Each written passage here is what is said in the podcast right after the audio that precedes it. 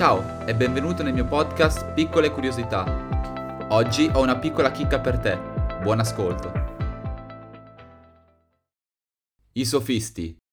L'importanza del verbo. Se c'è un popolo che adora la follia, che ha tramandato sino a noi storie, morali e modi di dire, è il popolo dei greci. Olimpiadi, teatro, filosofia, prima forma di democrazia, la medicina, le città-stato e quanti altri elenchi, tutto questo è nato grazie a loro. Di quel periodo storico potrei estrarre parecchie chicche, probabilmente in altre puntate qualcosa potrei menzionare. Ma oggi voglio parlarvi di una categoria di persone di quel tempo che non è cresciuta in modo diretto, bensì in modo progressivo verso la fine del V secolo a.C. E grazie a codesta categoria è nata la professione dell'avvocato. Sto parlando dei sofisti. Sofisma è una parola che deriva dal greco che significa sapienza e possiamo ben immaginarci che si intendesse la grande capacità di approfondire un argomento particolare. Per comprendere appieno i sofisti, però, bisogna intanto capire come mai sono apparsi. Siamo in un periodo nel quale chi veniva accusato di un reato in tribunale poteva essere incolpato ingiustamente perché magari la persona non era in grado di usare bene la parola per difendersi, mentre il furfante di quartiere aveva una grande capacità di eloquenza.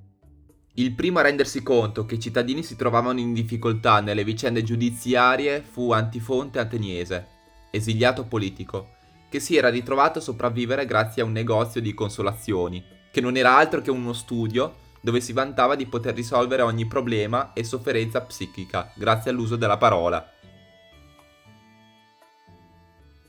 Dopo alcuni anni Antifonte decise di scrivere arringhe requisitorie per chi avesse avuto a che fare con la giustizia e grazie a questa mansione gli fu attribuito il nome di cuoco dei discorsi e divenne famoso in tutta l'Africa. Nacque così un mestiere, ma che mestiere svolse esattamente Antifonte? Era un retore. Veniva retribuito per l'uso della parola, confezionava a richiesta orazioni politiche, elogi funebri e arringhe per casi di omicidio. Da questo momento in poi ci fu un grande solco tra sofisti e filosofi perché questi ultimi erano molto tradizionali, frequentavano una scuola con le proprie regole e la propria dottrina. I sofisti invece erano autodidatti, senza ideali. Probabilmente per la professione che svolgevano i sofisti credevano nella non verità.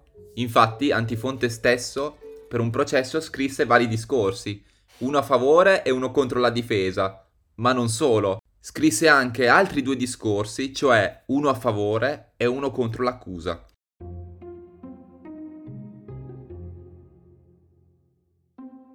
I sofisti quindi raggiunsero una notorietà paragonabile a quella dei campioni olimpici, perché ogni sofista possedeva caratteristiche e modi di fare che lo differenziava dagli altri.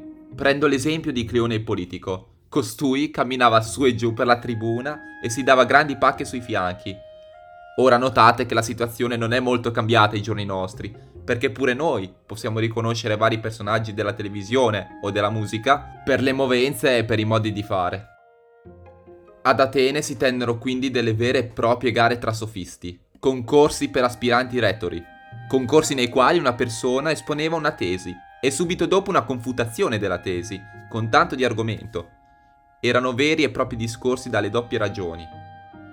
Un maestro di sofisma greco si esibì a Roma, pensando di fare bella figura. Alla fine del suo primo intervento, infatti, venne acclamato dalla folla di romani ma quando espose la seconda tesi, cioè quella opposta, gli diedero delle mazzate. I romani purtroppo non erano filosofici come i greci, erano persone semplici e di poche parole, non potevano comprendere certe raffinatezze greche. In conclusione della puntata avete compreso chi erano i sofisti e come è nata la professione di avvocato. Ovviamente, se vi capiterà che qualcuno vi chieda chi erano i sofisti, non date una risposta affrettata, non dite solo che erano bravi a parlare o che erano solo i primi avvocati, perché loro erano oltre questo. Erano bravi a comunicare, quello assolutamente, ma erano molto bravi anche a dare quattro argomentazioni diverse nello stesso tema e non è scontato. Tra l'altro un sofista era in grado di ripetere 50 nomi dopo averli sentiti una sola volta. Chi erano i sofisti? I sofisti? Bene, Siediti, prendiamo un caffè, perché meritano più di una risposta diretta.